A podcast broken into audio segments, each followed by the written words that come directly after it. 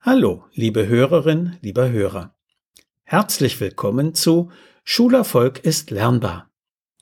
Hören Sie heute aus dem gleichnamigen Buch eine weitere Erziehungsgeschichte.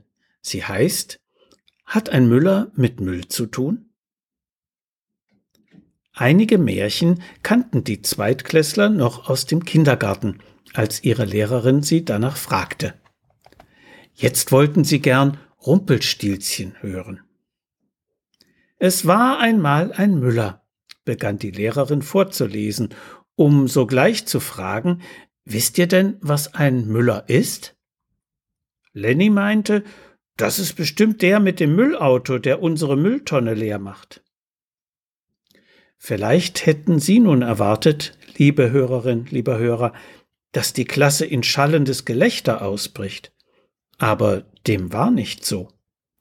Einige nickten, und die anderen schauten erwartungsvoll zur Lehrerin, ob sie ihrem Klassenkameraden denn wohl recht geben würde.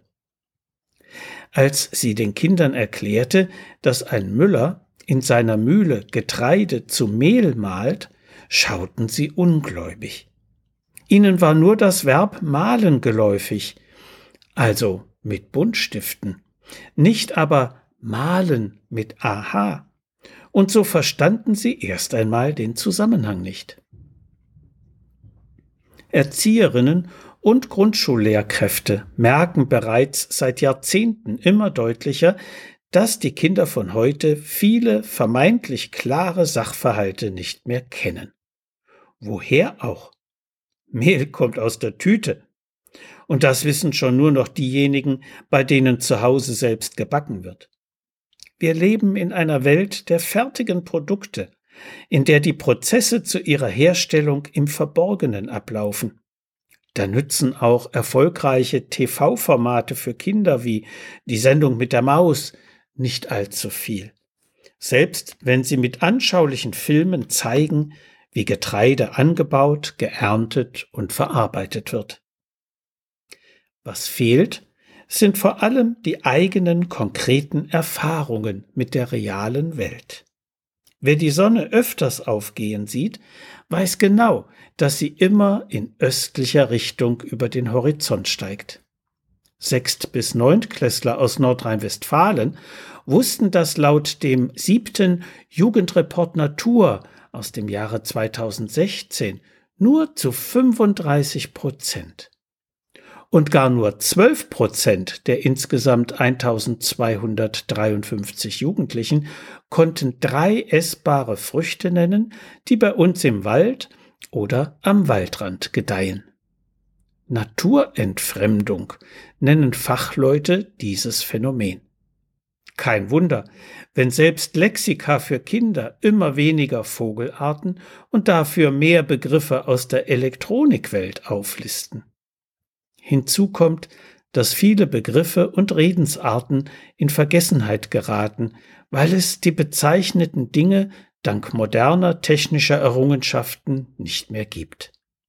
Kennen Sie noch Bandsalat, Fotofilmdosen, Teppichklopfer oder den Rechenschieber, Rabattmarken, Bonawachs, Chausseewärter oder einen Kinopianisten? Wissen Sie, was den Stellmacher vom Buchmacher unterscheidet? Im Lexikon werden Sie das vermutlich nicht nachschlagen, sondern eher bei Wikipedia.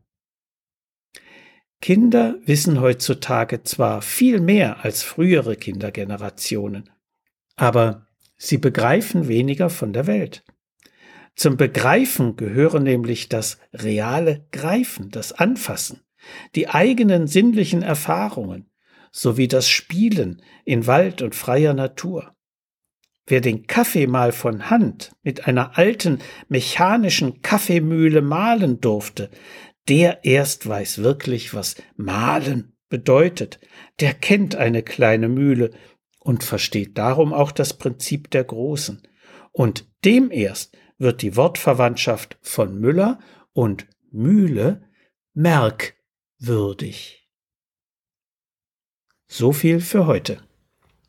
Sie finden viele weitere interessante Erziehungsgeschichten und hilfreiche Sachtexte in Schulerfolg ist lernbar. Medu Verlag Dreieich. Wenn Sie Fragen zu Schule und Lernen haben oder meine sonstigen Bücher und Materialien bestellen möchten, können Sie gerne über meine E-Mail-Adresse info at schulberatungsservice.de oder über die Webseite www.schulberatungsservice.de Kontakt mit mir aufnehmen. Alles Gute und bleiben Sie gesund. Ihr Detlef Träbert.